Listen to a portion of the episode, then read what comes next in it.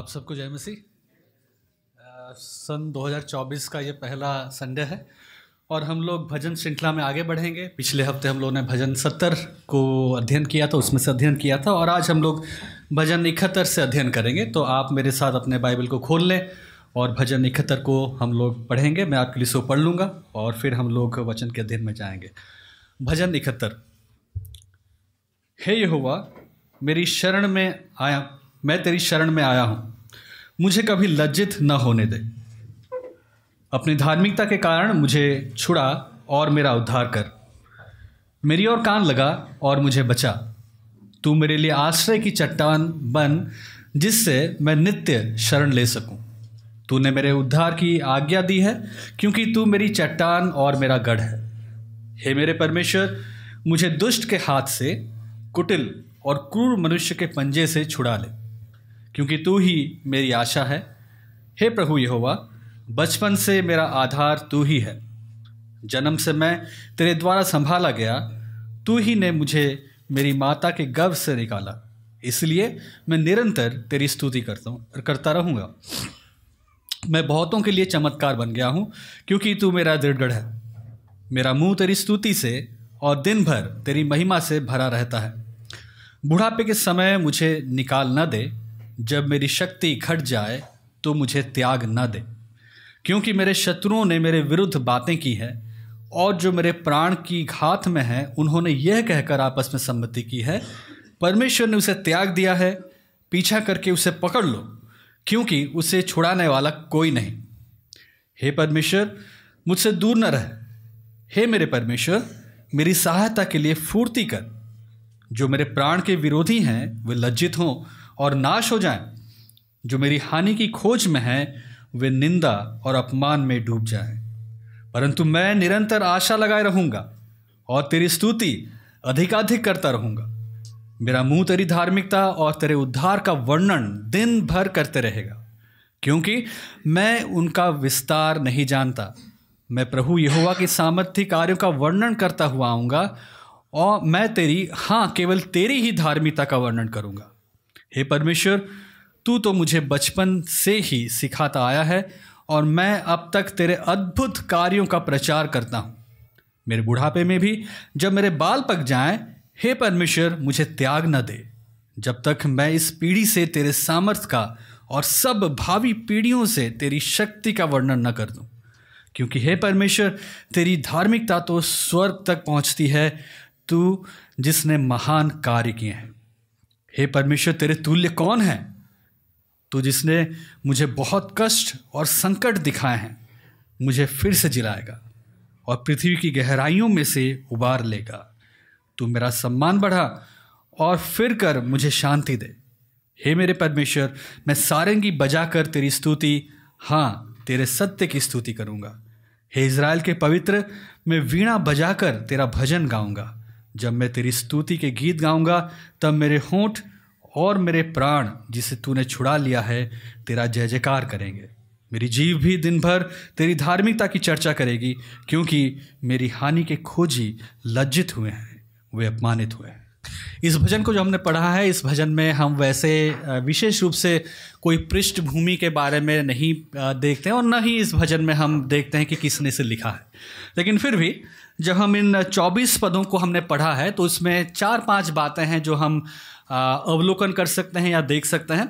पहली बात हम यहाँ पे एक चीज़ को अवलोकन करते हैं कि यहाँ पे जो व्यक्ति है जिसने भजन लिखा है, प्रतीत होता है कि एक वृद्ध व्यक्ति है।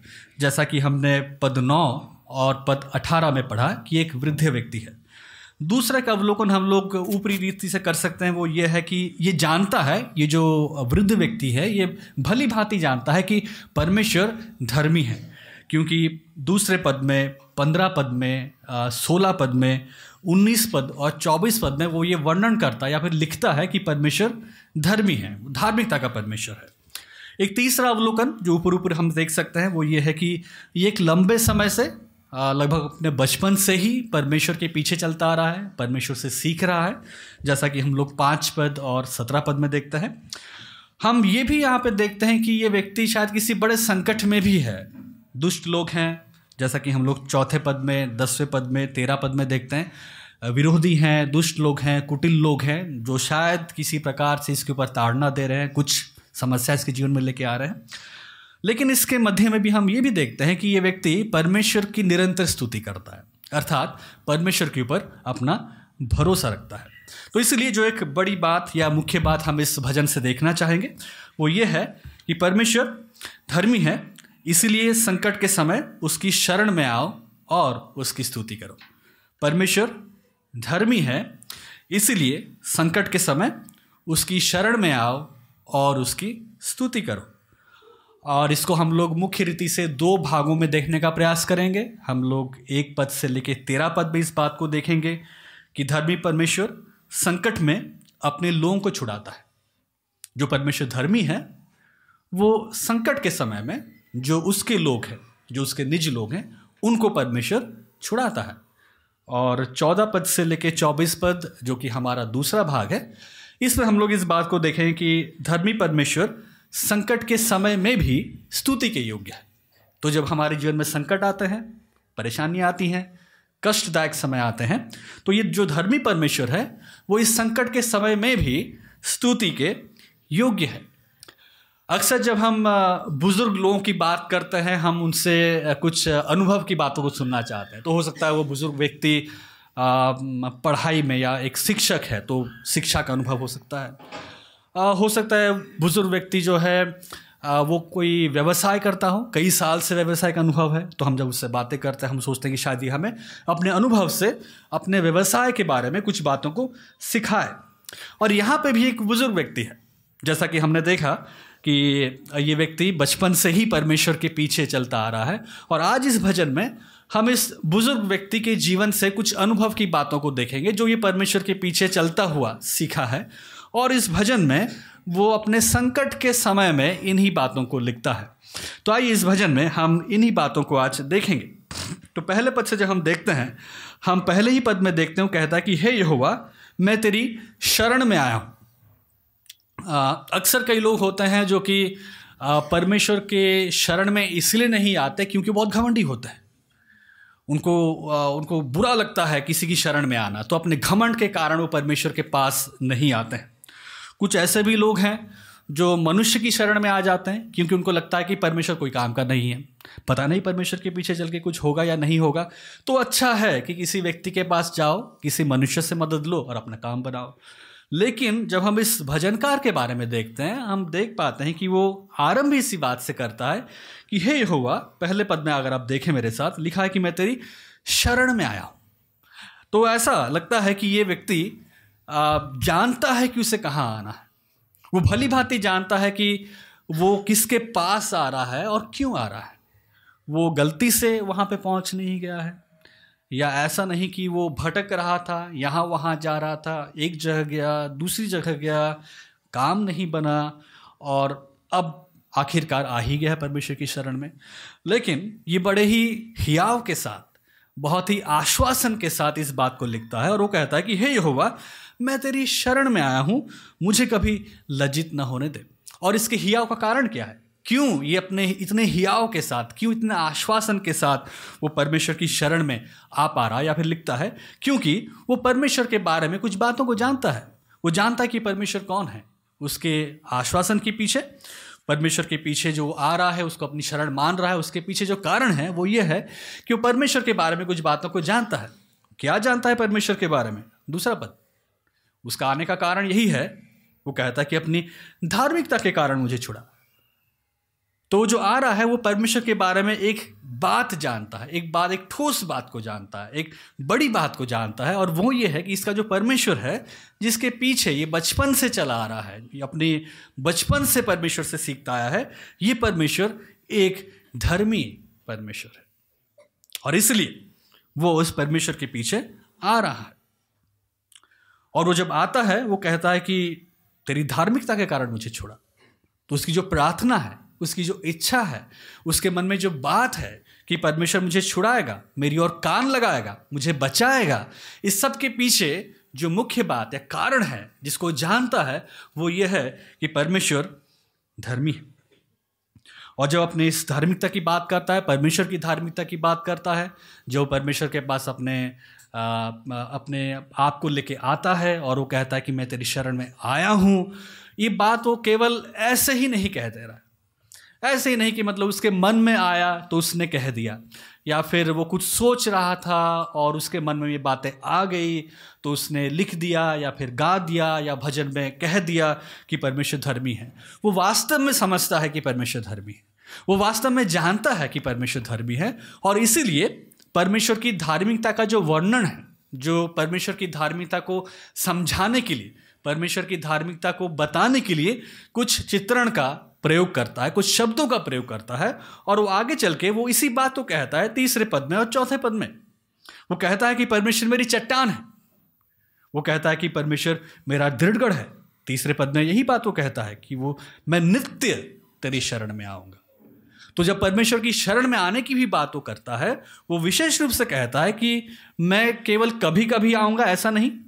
जब मुझे लगे कि मेरा काम यहाँ पे बनेगा तब मैं आऊँगा। ऐसा नहीं।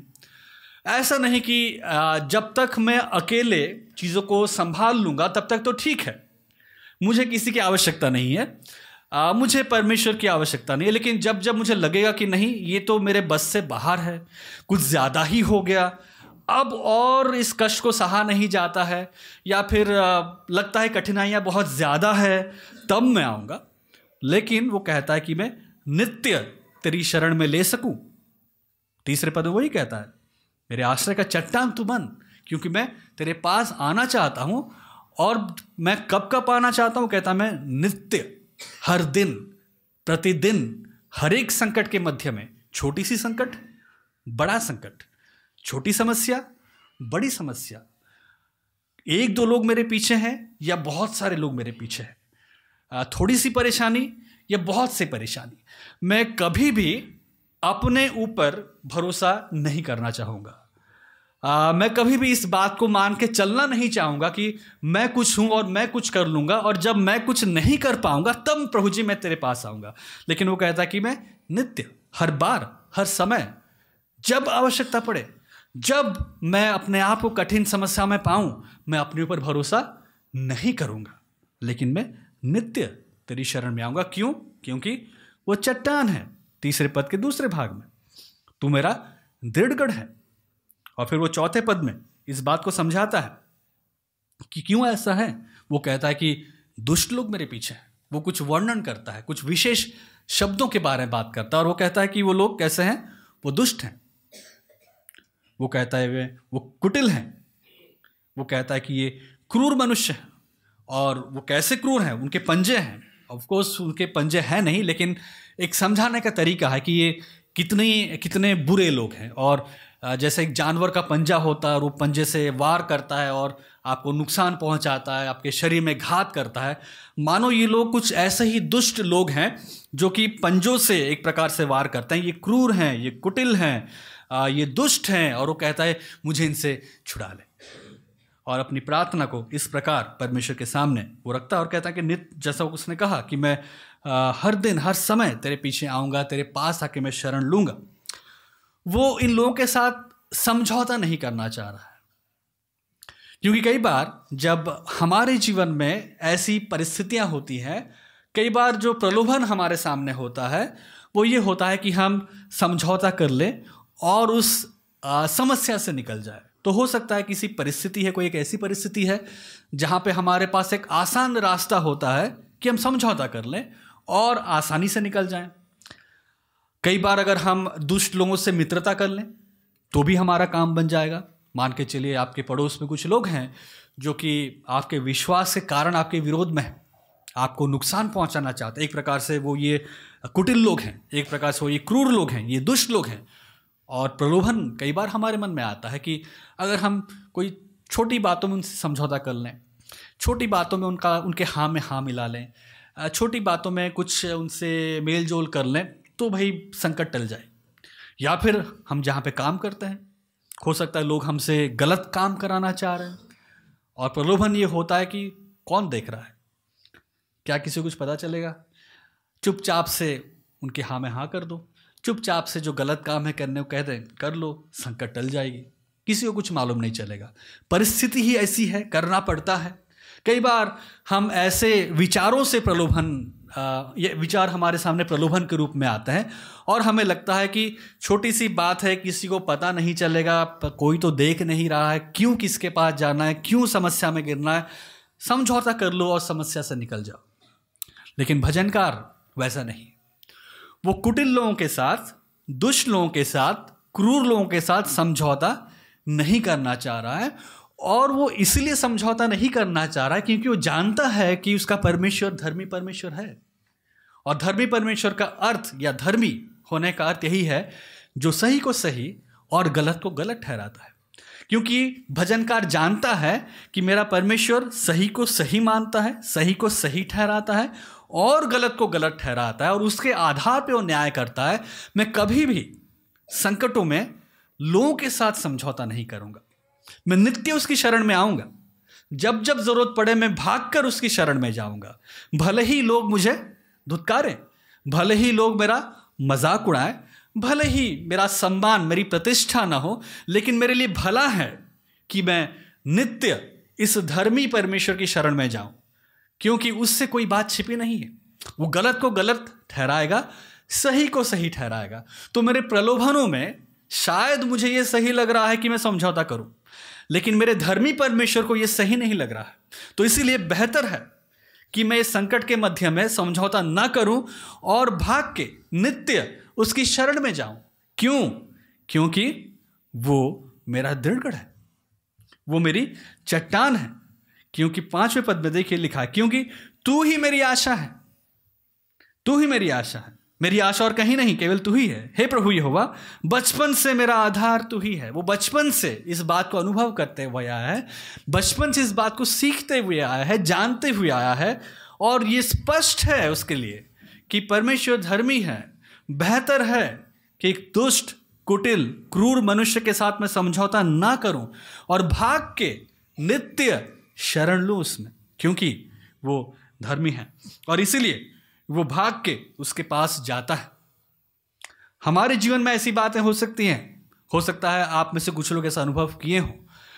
और हो सकता है आने वाले दिनों में ऐसे और भी लोग हमारे जीवन में बढ़ जाएँ, जो कुटिल मनुष्य के समान, क्रूर मनुष्य के समान, दुष्ट मनुष्य के समान हमारे पीछे पड़ जाएँ।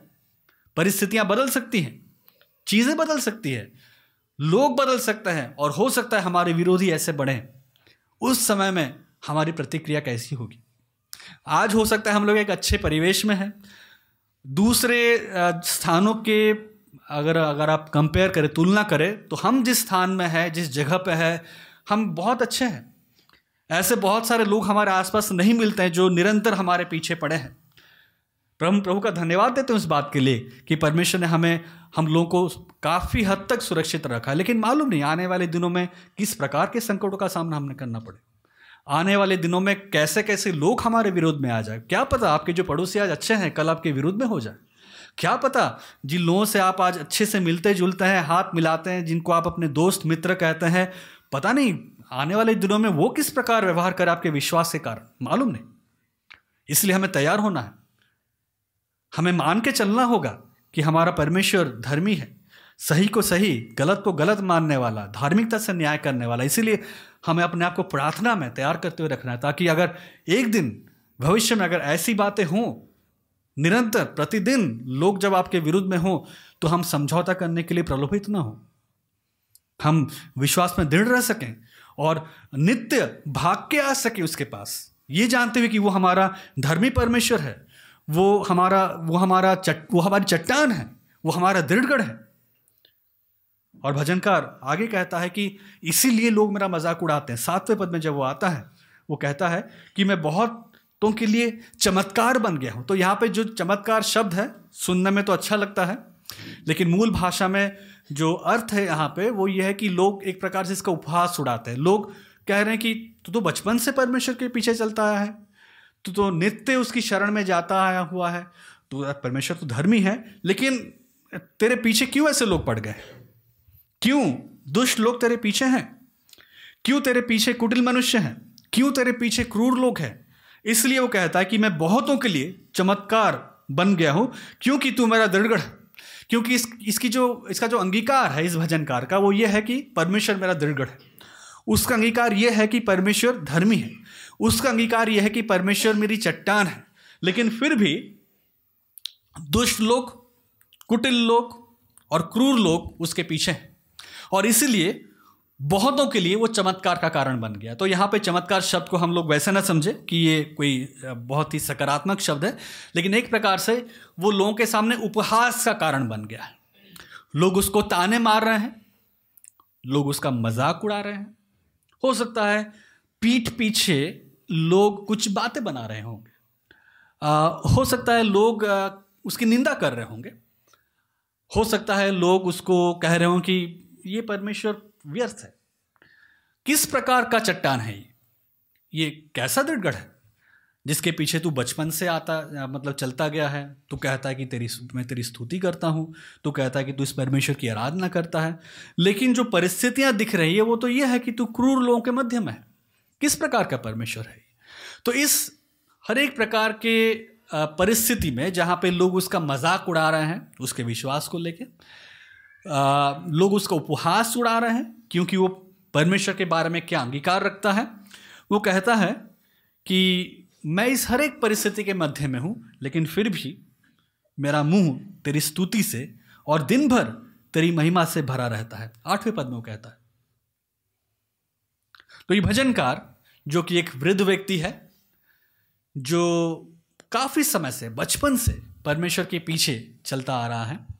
और अब उसके चारों तरफ़ ऐसे लोग हैं और इस कारण उसके साथी हो सकता है उसके परिवार वाले आ, हो सकता है उसके समाज के लोग उसका उपहास उड़ा रहे हैं लेकिन उसके मध्य में हम उसके भावना को देख सकते हैं उसके व्यवहार को देख सकते हैं और उसकी प्रतिक्रिया को देख सकते हैं। वो कहता है कि मेरा मुँह तेरी स्तुति से आ, और दिन भर तेरी महिमा से भरा रहता है। ये कैसे संभव है कि वो इस प्रकार बात कर पाता है? इसलिए क्योंकि वो अपने आश्वासन में बहुत दृढ़ है। वो जानता है कि उसका परमेश्वर कौन है। तो जब तक हम इस बात से आ, आप कह सकते हैं कि आश्वासित न हो कि हमारा परमेश्वर कौन है या फिर कैसा है, तब तक हम ऐसा कर नहीं सकते।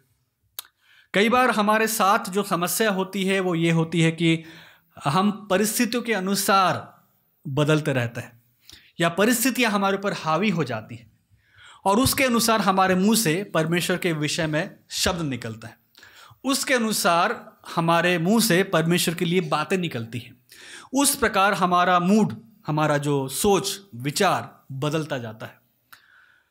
लेकिन भजनकार हमें यह सिखा रहा है कि चाहे परिस्थितियाँ कैसी भी हो, चाहे परिस्थितियाँ किसी प्रकार की हो, लेकिन अगर आप और हम इस बात पे आश्वासन से भरे हुए होते हैं कि हमारा परमेश्वर कैसा है, हमारे मुँह से हर वक्त वही बात ही निकलेगी। इसके पास निरुत्साहित होने के कई कारण हैं। इस भजनकार के पास। इस भजनकार के पास परमेश्वर के विरोध में बात करने के लिए बहुत सारे कारण हैं। इस भजनकार के पास परमेश्वर के विपरीत, परमेश्वर के गुणों के विपरीत बात करने के लिए बहुत सारे कारण हैं। इसके पास बहुत सारे कारण हैं कि वो चाहे तो समझौता भी कर ले, लेकिन वो एक ठोस निर्णय को लेके चल रहा है। और वो कह रहा है कि मैं निरंतर, हर दिन, हर समय, दिन भर तेरी महिमा से भरा रहता। प्रश्न यह कि हम क्यों चूकते हैं इन बातों में? हम क्यों नहीं इस प्रकार अपने जीवन को जी पाते हैं? हम क्यों समुन्द्र की लहरों की तरह उथल पुथल हमारे जीवन में होता रहता है? हम क्यों अपने विश्वास में डगमगाते रहते हैं? हमारी स्तुति के गीत हमारे मुँह से परमेश्वर के लिए जो भजन है, हमारे मुँह से परमेश्वर के लिए जो शब्द हैं, वो क्यों लहरों के समान मतलब ना उथल पुथल होते रहते हैं। कभी कम कभी ज़्यादा कभी एकदम शांत आ, कभी एकदम बहुत ज़्यादा मतलब मुँह थकता ही नहीं है हमारा इतनी हम स्तुति करते रहते हैं और कभी एकदम शांत पड़ जाते हैं। मुँह से एक शब्द नहीं निकलते हैं ठंडे पड़ जाते हैं एकदम। और कभी एकदम ठीक ठाक चलता रहता है। क्यों हमारे साथ ऐसा होता है? क्यों हम इस प्रकार संघर्ष करते हैं? कई बार इसलिए होता है क्योंकि हम शायद अपने आश्वासन में कमज़ोर पाए जाते हैं। शायद हमारी समझ परमेश्वर को लेके उतनी ठोस नहीं है। शायद हमारी समझ परमेश्वर को लेके उतनी मज़बूत नहीं। हम जानते तो हैं, हम बोलते भी हैं, हम कहते भी हैं, लेकिन शायद हमें अभी भी उसमें और परिपक्वता में बढ़ना है। शायद हमें उस पर और भी मज़बूत बनना है, ताकि परिस्थितियाँ इस पर हावी ना हो। चाहे परिस्थितियाँ हमारे अनुकूल हो, चाहे प्रतिकूल, हमें निरंतर हमारे मुँह से लगातार उसकी महिमा की बातें करनी है। लेकिन जब भजनकार इस बात को कहता है कि मेरा मुँह तेरी स्तुति से और दिन भर तेरी महिमा से भरा रहता है, वो इसको घमंड में भर के नहीं कह रहा है।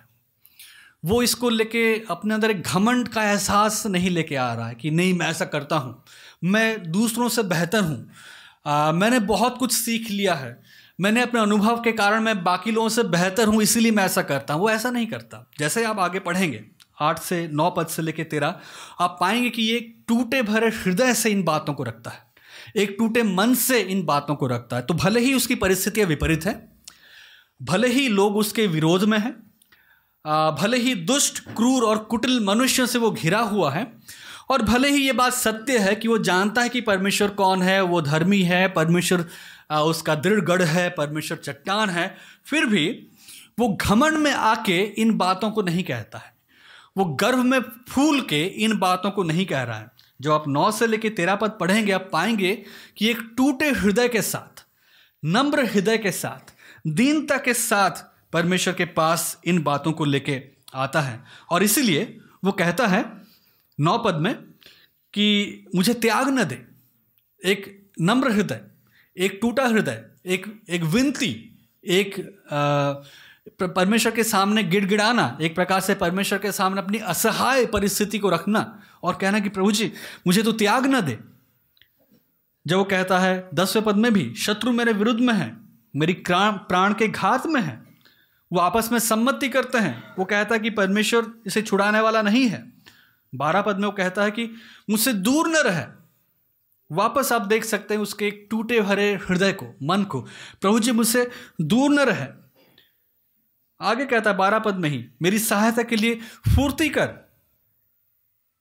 तेरह पद में कहता है कि ये मेरे प्राण के विरोधी हैं, वे लज्जित हों और नाश हो जाएँ। वो अपने पर किसी भी चीज़ को नहीं लेता है। ना तो घमंड में आके इन बातों कह रहा है और न ही वो खुद लोगों का न्याय कर रहा है। वो हर एक बातों को परमेश्वर के सामने दीनता के साथ उंडेल देता है। वो दीनता जहाँ पे वो दिखा रहा है कि उसकी निर्भरता परमेश्वर पर है। फूर्ति करने की बात कह रहा है, बचाने की बात कर रहा है, छुड़ाने की बात कर रहा है, लेकिन साथ साथ वो परमेश्वर के हाथों में अपनी परिस्थिति को सौंप भी रहा है, क्योंकि वो जानता है कि उसका परमेश्वर धर्मी है। इसलिए कहता है कि जो मेरे प्राण के विरोधी हैं, वे लज्जित हों और नाश हो जाएँ, जो मेरी हानि की खोज में है वे निंदा और अपमान में डूब जाएँ। ये उसकी विनती है परमेश्वर के सामने। वो उनको डुबाना नहीं चाहता, वो उनकी हानि नहीं करना चाहता, वो उनके विरोध में शस्त्र लेके, अस्त्र लेके लड़ने नहीं चला जा रहा है। वो परमेश्वर के हाथों में हर एक बातों को सौंपता है, क्योंकि वो जानता है कि उसका परमेश्वर धर्मी है और इसीलिए संकट के मध्य में उसकी शरण में वो आ जाता है। क्योंकि इससे और भली बात और अच्छी बात हो ही नहीं सकती है। हो सकता है हमारी मानवीय बुद्धि कई बार हमें कहे कि नहीं, संकट के समय ये क्या है? तुम्हें लड़ना चाहिए। चुप रह जाओगे तो लोग कहेंगे कि ये तो बुद्धू है, ये तो डरपोक है। लोग तो और सताएँगे। आज कंधे पे बैठे हैं, कल सर पे बैठ जाएँगे। आज तुम कुछ नहीं कहोगे, तुम अगर उससे विरुद्ध, तुम अगर उससे गाली गलौज नहीं करोगे, मारपीट नहीं करोगे, उसके जवाब, ईट का जवाब पत्थर से नहीं दोगे, दांत के बदले दांत नहीं तोड़ोगे तो फिर तो हो गया तुम्हारा कल्याण। तुम इस युग के नहीं लगते हो, तुम इस संसार में जी नहीं सकते, तुम इस जमाने में तुम अपना कुछ नहीं कर सकते, तुम्हारा कुछ नहीं होने वाला, कुछ भला नहीं, सीखो दूसरों से, देखो उसको देखो तुम्हारे उस दोस्त को, देखो तुम्हारे पड़ोसी को, वो लोगों ने कैसे किया था? वो लोगों ने कैसे लोगों के सामने खड़े हुए, वो कैसे एकदम मतलब ताव में आके उन्होंने जवाब दिया, तुम्हें ऐसा होना चाहिए। यही मर्द की निशानी है। और ऐसे ही बातें कई बार हमें उस धर्मी परमेश्वर पे भरोसा करने से भटकाती है। हम लोगों को देखते हैं लोग अपने संकटों का सामना कैसे करते हैं? लोग कैसे अधर्मी लोग, क्रूर लोग, दुष्ट लोगों का सामना करते हैं? और वो हमें बड़ा ही प्रलोभित करता है। लेकिन भजनकार यहाँ पे हमें समझा रहा है और दिखा रहा है कि नहीं, वास्तव में सच्चाई क्या है? और हमें नित्य, हर वक्त, हर समय उसकी शरण में आना है। न केवल इतना, वो न केवल इतना ही कर रहा है कि उसकी शरण में आ रहा है, वो एक कदम आगे बढ़ रहा है। न केवल वो प्रार्थना कर रहा है, उसकी शरण में आ रहा है, न केवल वो अंगीकार कर रहा है कि मेरा परमेश्वर धर्मी है, वो उसके आगे चल के इस संकट के मध्य में अपने धर्म अपने धर्मी परमेश्वर की स्तुति करने लग जाता है। और यही हमारा दूसरा बिंदु है, जो कि चौदह पद से लेकर चौबीस पद हम लोग देखते हैं। वो चौदह पद में एक शब्द से आरंभ करता है, परंतु ये सब कुछ सत्य है। ये सत्य है कि मेरे विरोधी हैं। ये सत्य है कि मेरे चारों तरफ़ जो लोग हैं वो क्रूर हैं। ये सत्य है कि ये लोग बहुत ही कुटिल हैं। ये सत्य है कि ये लोग बहुत ही बुरे लोग हैं। ये सत्य है कि वो आपस में मिल के षड्यंत्र रचा रहे हैं। ये सत्य है कि वो लोग आपस में कहते हैं कि इसका छुड़ाने वाला कोई है नहीं। ये सत्य है कि वो लोग कुछ स्कीम बना रहे हैं, आपस में सम्मति कर रहे हैं, मुझे गिराने का प्रयास कर रहे हैं, मेरा नुकसान करने का प्रयास कर रहे हैं, परंतु मैं तो निरंतर आशा लगाए रहूँगा और तेरी स्तुति अधिकाधिक करता रहूँगा। मेरा मुँह तेरी धार्मिकता और तेरे उद्धार का वर्णन दिन भर करता रहेगा। चौदह पंद्रह पद। और यहीं से उसका स्तुति गान आरंभ होता है। और इसी बात से आरंभ होता है कि मेरा परमेश्वर धर्मी है। पहले भाग में उसका आश्वासन इसी बात पर है कि अपनी धार्मिकता के कारण मुझे बचा और अब उसकी स्तुति का कारण भी वही है कि परमेश्वर धर्मी है। मेरा मुँह तेरी धार्मिकता और तेरे उद्धार का वर्णन दिन भर करता रहेगा। सोलह पद में भी वही बात है। चौदह से सोलह, वही बात। मैं प्रभु यहुआ की सामर्थ्य कार्यों का वर्णन करता हुआ आऊँगा। मैं तेरी हाँ केवल तेरी ही धार्मिकता का वर्णन करूँगा। मैं जब इसको पढ़ रहा था, मुझे लग रहा था कि एक ऐसा बुज़ुर्ग व्यक्ति है, क्योंकि हम लोग सुनते आए हैं कि बुज़ुर्ग लोग भूल जाते हैं। ज़्यादा चीज़ें याद नहीं रहती, मुझे भी कुछ लोग बोलते है आप भूल जाते हैं बहुत। तो अक्सर जो लोग उम्र में बढ़ने लगते हैं, बुज़ुर्ग होने लगते हैं एक चीज़ ये भी उनके साथ सत्य अच्छा ठीक है, अनुभव तो है, लेकिन एक सत्य ये भी है कि ये बहुत जल्दी चीज़ों को भूल जाते हैं, याद नहीं रहती है। लेकिन ये कैसा बुज़ुर्ग व्यक्ति है जो कहता है कि मैं बोलता रहूँगा और थकूँगा नहीं। मतलब उसके दिमाग में परमेश्वर की धार्मिकता की बातें इतनी भरी हुई हैं कूट कूट के उसके हृदय में, मन में, जीव में इतनी सारी बातें हैं और वो भी एक विषय को लेके कि मेरा परमेश्वर धर्मी है, वो कहता है कि मैं दिन भर यही करता रहूँगा। उद्धार का वर्णन दिन भर करता रहूँगा। मैं तेरी बातें धार्मिकता का वर्णन करता रहूँगा। अद्भुत बात है ना ये? कि कैसा जब एक व्यक्ति के अंदर, जब एक व्यक्ति के जीवन में, जब एक विश्वासी के जीवन में वो जब आश्वासन से भर जाता है कि उसका परमेश्वर कौन है तो परिस्थितियाँ मायने नहीं रखती हैं। उसके लिए बहुत बढ़िया कमरा हो म्यूज़िक इंस्ट्रूमेंट्स हो और परिस्थितियाँ अच्छी हों, तभी वो केवल वर्णन कर पाएगा, ऐसा नहीं। जब हमारे हृदय में, हमारे मन में ये बात हम आश्वासन से भर जाते हैं कि हमारा परमेश्वर कौन है तो हमें परिस्थितियों की आवश्यकता नहीं, हमें वादी यंत्रों की आवश्यकता नहीं है हमें अच्छे भोजन की आवश्यकता नहीं है हमें अच्छे कपड़ों की आवश्यकता नहीं है हमें अच्छे घर की आवश्यकता नहीं है हमें अच्छे दोस्तों की आवश्यकता नहीं। है हमें एक अच्छे घर की आवश्यकता नहीं है, जगह की आवश्यकता नहीं है। हम कहीं पर भी रह के, किसी भी परिस्थिति में भी रह के दिन भर निरंतर परमेश्वर के धार्मिकता का वर्णन कर सकते हैं। हमारा मुँह थकेगा नहीं। और यहाँ पे वही हो रहा है। एक व्यक्ति है जो संकट से घिरा हुआ है। दुष्ट लोग हैं, कुटिल लोग हैं, क्रूर लोग हैं, लेकिन परिस्थितियों ने इसको क्या बना दिया? एक प्रचारक। वही तो कर रहा है। प्रचार कर रहा है इवेंजलिस्ट क्या कर रहा है वो? परमेश्वर का सुसमाचार धार्मिकता का परमेश्वर उसके बारे में वर्णन कर रहा है। लेकिन हम लोग कई बार इसमें चूक जाते हैं। आ, हम लोग अपनी परिस्थितियों में परमेश्वर का वर्णन कम करते हैं और अपनी समस्याओं का वर्णन ज़्यादा करने लगते हैं। तो हमें इस चीज़ को बदलने की आवश्यकता है क्योंकि वो हमारा मानवीय प्रभाव है हमारा मनुष्य का प्रभाव है कि हो सकता है हम चाहते हैं कि लोग हमें मतलब हमें सहानुभूति दें। हो सकता है हमें लगता है कि लोग मेरी बात को सुने। आ, हो सकता है हमें लगा कि लोग आ, मेरी बात को सुन के मुझे मतलब बहुत विचारा सा महसूस करना ना अपने आप को कई बार लोगों को अच्छा लगता है कि हमें अच्छा लगता है लोगों के सामने अपने अपने विचारेपन को दिखाना। लोग हम पे तरस खाएँ लोग हमको अच्छी अच्छी बातें कहें। तो कई बार हमारे साथ ये संघर्ष होता है कि हम ये चाहते हैं अपनी विपरीत परिस्थितियों में। अपना बखान करना मेरा मेरा कष्ट, मेरा दुख, मेरे बाल में दर्द है, मेरे नाखून में दर्द है, मेरे सीने में दर्द है, मेरे पेट में दर्द है, मेरे हाथ में दर्द है। उसने मुझे ऐसा कहा, उसने ये कह दिया, मेरा नुकसान, मेरा पैसा। हम लोग इन बातों का वर्णन ज़्यादा करते हैं परमेश्वर का कम। तो अगर दस मिनट कहा जाए तो नौ मिनट शायद हम इन बातों को कहेंगे और आखिर में एक मिनट हमारी प्रार्थना होगी। लेकिन प्रभु जी, हर एक बातों में हमको महिमा देते हुए धन्यवाद देते हैं। आमीन। लेकिन भजनकार अपने विषय में कुछ एक प्रकार से कहता ही नहीं है। वो दिन भर अपनी परिस्थितियों के मध्य में परमेश्वर की स्तुति गान करता रहता है। हमारे पास बाइबल में ऐसे और भी उदाहरण हैं। हम पॉलुस के जीवन को देखते हैं। अगर आप प्रेरित सोलह अध्याय, पच्चीस पद को पढ़ें तो वहाँ पे हम जानते हैं ना कि वो दोनों, पॉलुस और सिलास कहाँ पे थे? महल में थे। महल में नहीं थे ना? कारावास में थे, जेल में थे। और वो लोग स्तुति और भजन कर रहे थे। किस समय कर रहे थे? आधी रात में, है ना? तो वहाँ पे लिखा है कि वो लोग कारावास में थे और कष्ट में थे, लहूलुहान थे, उनको मारा गया था, पीटा गया था और उस परिस्थिति के मध्य में रात को बारह बजे, जहाँ पे अक्सर हम लोग तब सो रहे होते हैं, सामान्य परिस्थितियों में हम लोग सो रहे होंगे। लेकिन ये लोग रात के बारह बजे लहूलुहान अवस्था में उस कारावास में हाथों और पैरों में जंजीर थे उनके, लेकिन उस समय वो लोग स्तुति, गान कर रहे थे। क्यों? क्योंकि पॉलुस और सिलास का आश्वासन ये था कि उन्होंने सच्चे परमेश्वर को जान लिया था। और इसलिए उनके लिए बातें मायने नहीं थी कि उनके हाथों में जंजीरें हैं या उनके हाथ में गुलाब के फूल हैं। उनके लिए मायने नहीं थी कि वो मखमल वाले बिस्तर पे लेटे हुए हैं, बढ़िया से कंबल में ओढ़े हुए हैं और एकदम अच्छी जगह पे है, या वो लोग कारावास में है।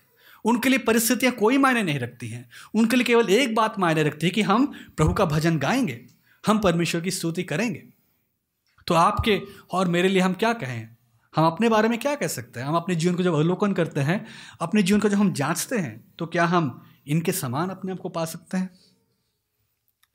या हम इनके समान हैं? या हम इनसे कम हैं? तो हमें अपने जीवन को जांचना है और सोचना है कि हम क्यों चूकते हैं और हम कैसे इसमें अपने आप को और बेहतर कर सकते हैं? कैसे हम अपने मुँह को अपनी समस्याओं का बखान करने से बंद करें और कैसे अपने मुँह को खोलें? ज़्यादा से ज़्यादा परमेश्वर की स्तुति, उसकी प्रशंसा, उसकी महिमा का वर्णन करने के लिए।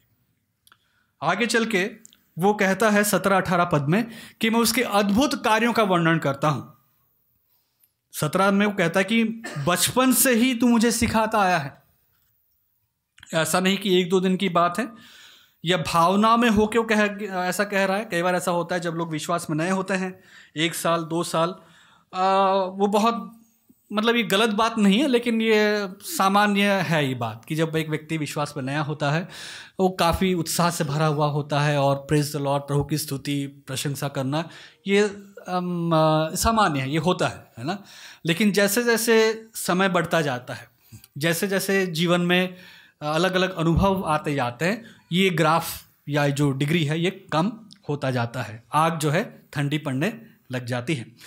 अब इस भजन कर के साथ ऐसा नहीं है कि वो कुछ ही दिन हुआ है, ऐसा है तो इसलिए वो बहुत ही एक्साइटेड है और बहुत ही उत्साहित है, कह रहा है। नहीं, वो बचपन से बचपन से परमेश्वर के बारे में वो सीखता आया है और परमेश्वर के अद्भुत कार्यों का प्रचार करता हुआ कह रहा है। मैं परमेश्वर, हे परमेश्वर तू तो मुझे बचपन से ही सिखाता है, सत्रह पद। और मैं अब तक तेरे अद्भुत कार्यों का प्रचार करता हूँ। बचपन से लेके अब तक। अब बचपन कितना साल हमें नहीं मालूम, लेकिन हम अंदाज़ा लगा सकते हैं, काफ़ी लंबा समय होगा। और ये लंबा समय उसने परमेश्वर के अद्भुत कार्यों का प्रचार करने में लगाया है। वो चुप नहीं रहता है, प्रचार करता है। अठारह में कहता है कि मेरे बुढ़ापे में भी जब मेरे बाल पक जाए, हे परमेश्वर, मुझे त्याग न दे। जब तक मैं इस पीढ़ी से तेरी सामर्थ का और सब भावी पीढ़ियों से तेरी शक्ति का वर्णन न कर दूँ। बहुत ही स्पष्ट है वो अपने उद्देश्य में। और उसका उद्देश्य ये है कि लोगों को बताना चाहता है कि आओ और देखो और समझो कि हमारा परमेश्वर कौन है। वो अपने बारे में बताना नहीं चाह रहा है कि आओ और देखो मैं कौन हूँ। आओ और देखो कि मैं कितना महान हूँ। आओ और देखो कि मुझे कितना मालूम है। क्योंकि ये भी हमारा प्रलोभन होता है। हम लोग जब परमेश्वर के बारे में बताना भी चाहते हैं, उसमें भी एक जो छिपी हुई मनसा होती है, वो ये है कि कैसे लोग ये कहें कि मुझे कितना मालूम है।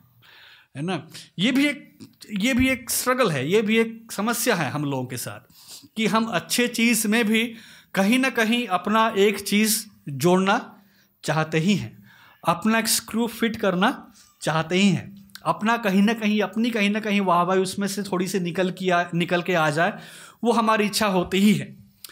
कि भले ही हम परमेश्वर के बारे में बात कर रहे हैं, सब कुछ कर रहे हैं, लेकिन कहीं ना कहीं इच्छा कि नहीं, मुझे भी लोग अच्छा कहें। लेकिन ये व्यक्ति ऐसा नहीं है। वो कहता है, मेरा एक ही उद्देश्य है, चाहे मैं अच्छी परिस्थिति में हूँ, चाहे मैं बुरी परिस्थिति में हूँ। मैं चाहता हूँ कि सब लोग इस पीढ़ी से तेरे सामर्थ, इस पीढ़ी से तेरे सामर्थ का और सब भावी पीढ़ियों से तेरी शक्ति का वर्णन करूँ।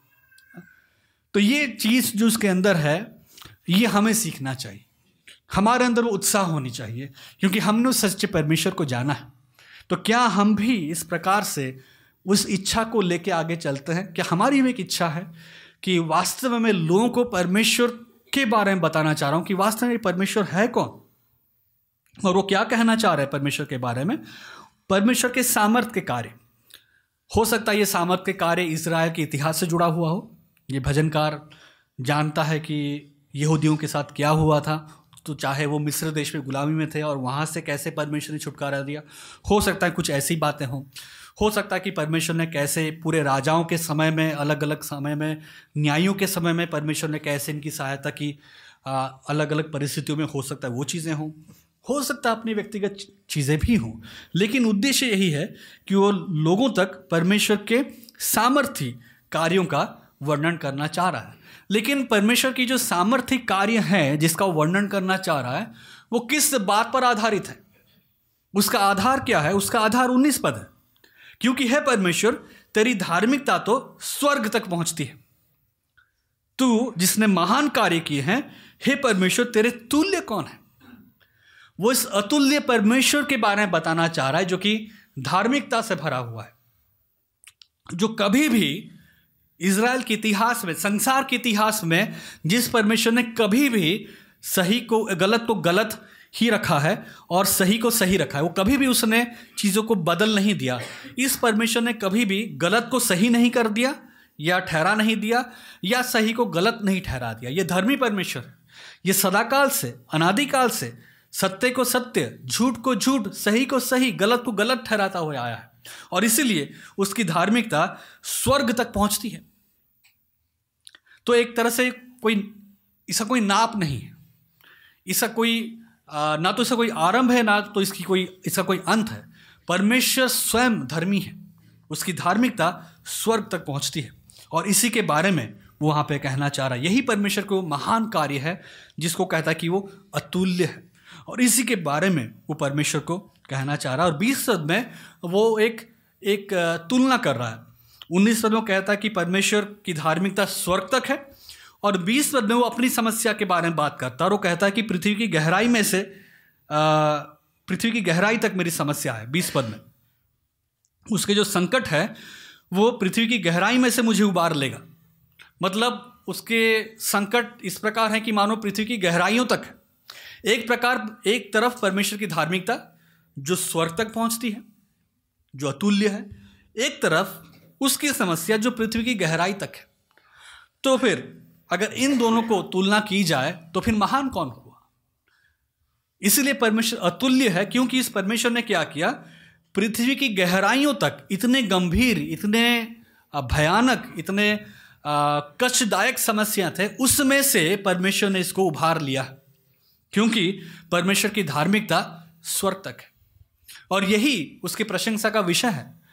संकटों के मध्य में जब वो धर्मी परमेश्वर का परमेश्वर का प्रशंसा वो कर रहा है, जब उसकी स्तुति कर रहा है, उसका विषय यही है कि धर्मी परमेश्वर जिसकी धार्मिकता स्वर तक है, जो अतुल्य है, जिसका कोई अंत नहीं है, उसने मुझे पृथ्वी की गहराइयों में से उबार लेगा मुझे निकाल लेगा। ये उसका आश्वासन है। और यही उसके आनंद का विषय है और यही उसके स्तुति का विषय है। और इसीलिए बाईस से लेकर चौबीस पद में वो वापस एक स्तुति की बात करता है। वो कहता है कि मैं सारंगी बजाऊँगा। बाईस पद में। बाईस पद में कहता है कि मैं वीणा बजाऊँगा। मैं अकेले नहीं, वो सारंगी बजाकर, वीणा बजाकर परमेश्वर का भजन गाएगा। अर्थात ये दर्शाता है कि एक सामूहिक प्रशंसा की बात वो कर रहा है। कहीं अकेले नहीं अपने कमरे में नहीं, चुपचाप नहीं, लेकिन ये प्रतीत होता है बाईस पद के अनुसार वो लोगों के मध्य में, सबके मध्य में, सारंगी बजाकर, वीणा बजाकर परमेश्वर का भजन करने की बात करता है, परमेश्वर के सत्य की स्तुति करने की बात करता है। हम उसमें कम पाए जाते हैं। हम अपनी व्यक्तिगत खुशियों का, अपने व्यक्तिगत खुशी के अनुभव, जो हमारे व्यक्तिगत पारिवारिक है या घूमने फिरने वाला है, जन्मदिन का हो गया साल गिरा का हो गया कोई एक नई जगह पे जाने का हो गया कोई पार्क में जाने का हो गया उसको हम बड़े ही आनंद के साथ उत्सुकता के साथ जल्दी। लेकिन अगर वही चीज़ अगर हम परमेश्वर के बारे में कहें तो हम उसमें कम पाए जाते हैं। हम उतना हो सकता है कि आ, मतलब अलग अलग कारण हो सकता है हम नहीं करते। लेकिन जो भी कारण हो हमें करना चाहिए। हमें उस उत्सुकता का बयान करना चाहिए। लोगों के मध्य परमेश्वर की बात करनी चाहिए। एक दूसरे को उत्साहित करना चाहिए। बताना चाहिए कि हमारा परमेश्वर कौन है? और वही वो कहता है कि मैं सारंगी बजाकर ये स्तुति करूँगा। कहूँगा कि मेरा परमेश्वर कैसा है। मैं बीणा बजाकर भजन गाऊँगा और मैं गाऊँगा, ये कहूँगा कि हमारा परमेश्वर कितना धर्मी है, उसकी धार्मिकता स्वर तक है, वो अतुल्य है। वो अपने को रोक नहीं पाता। जब मैं तेरी स्तुति के गीत गाऊँगा, तब मेरे होठ और मेरा प्राण जिसे तूने छुड़ा लिया है, तेरा जय जयकार करेंगे। ये भजनकार का हृदय है। मेरी जीव भी दिन भर तेरी धार्मिकता की चर्चा करेगी। वापस वहाँ पे धार्मिकता की बात आती है। क्योंकि मेरी हानि के खोजी लज्जित हुए हैं, वे अपमानित हुए हैं। यही होता है जब हमारा हृदय परमेश्वर की बातों से भरा हुआ होता है। हम विश्वास के साथ हम अपने उस विजय के बारे में भी बात करने लगते हैं। अभी उसका छुटकारा हुआ नहीं है, लेकिन फिर भी एक भविष्यवादी तरीके से बात को रखता है और वो कहता है कि मेरी हानि के खोजी लज्जित हुए हैं, वे अपमानित हुए हैं। परमेश्वर का आनंद उसमें इतना भरा है, परमेश्वर की धार्मिकता उसको इतना घेर चुकी है कि वो इस बात को आनंद के साथ, उत्सुकता के साथ लोगों के मध्य में वीणा बजाकर, सारंगी बजाकर, भजन गाकर, सत्य की स्तुति करते हुए कहता है कि देखो, हमारा परमेश्वर कितना महान है। तो हमारा परमेश्वर धर्मी है और इसलिए हमें संकट के मध्य में उसके पास शरण में आना है। न कि उसके हम शरण में आए, लेकिन हम उसकी स्तुति भी करते रहे। तो इस भजन को जब हम पढ़ते हैं तो हम बड़े ही आनंद को देख सकते हैं यहाँ पे भजनकार के जीवन में। हम आनंदित हो सकते हैं इस बात को देखते हुए कि परमेश्वर ने कैसे इसके जीवन में कार्य किया। हो सकता है आपके जीवन में भी ऐसा अनुभव हो, जहाँ पे आप स्तुति कर सके कि परमेश्वर ने आपको कैसे बचाया। लेकिन इससे बढ़कर एक सत्य ये भी है कि एक समय हम भी चौथे पद के अनुसार ये दुष्ट कुटिल और क्रूर मनुष्य के समान थे। जब हम प्रभु को जाने नहीं थे जब हमारा नया जन्म नहीं हुआ था जब हम संसार की रीति से चल रहे थे तो हम इन्हीं लोगों के समान थे।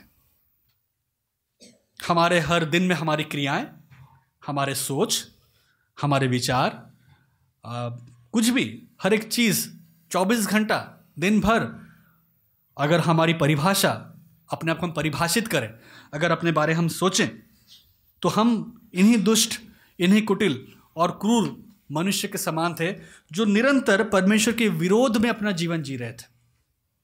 परमेश्वर के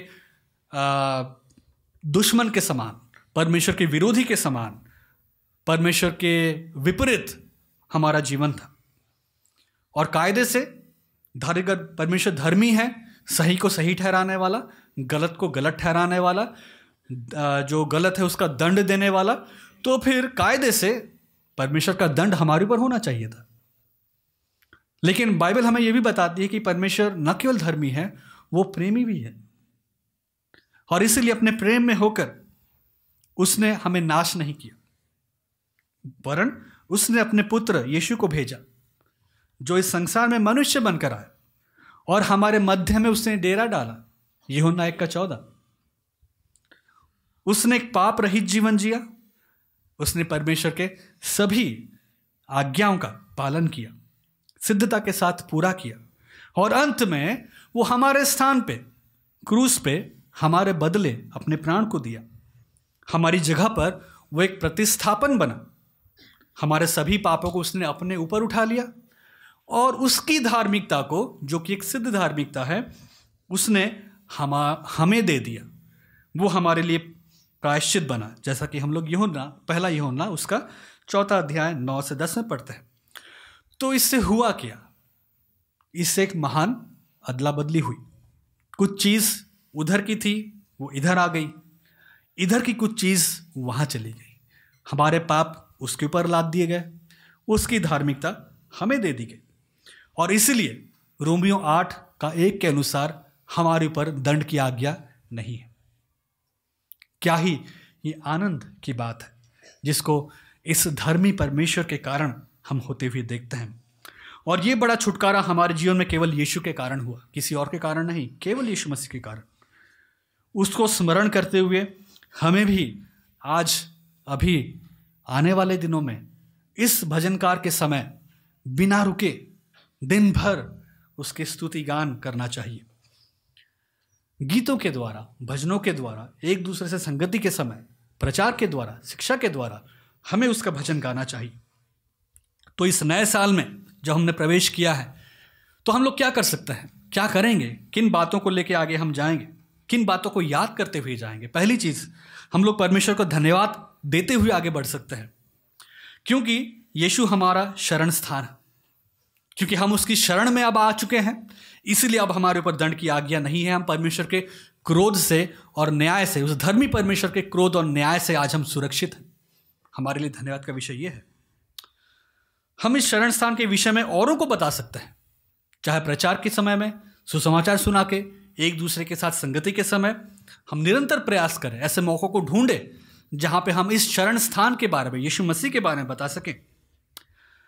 विश्वास के कारण आज अगर हमारे जीवन में लोग विरोधी हैं, विश्वास के कारण, हमारे विश्वास के कारण आज अगर हमारे विपरीत लोग खड़े हैं तो हम उस धर्मी परमेश्वर के न्याय पे भरोसा कर सकते हैं।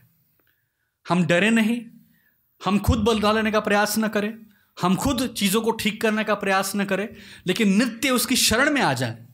ये जानते हुए कि हमारा परमेश्वर धर्मी है, वो हमारा छुटकारा करेगा। तो इसीलिए इस साल हम इन बातों को लेके आगे बढ़ सकते हैं। हम लोग धन्यवाद दे सकते हैं, हम लोग प्रार्थना कर सकते हैं और अपने जीवन में इस भजनकार की तरह कुछ निर्णयों को लेके हम लोग जा सकते हैं। आइए हम लोग प्रार्थना करें।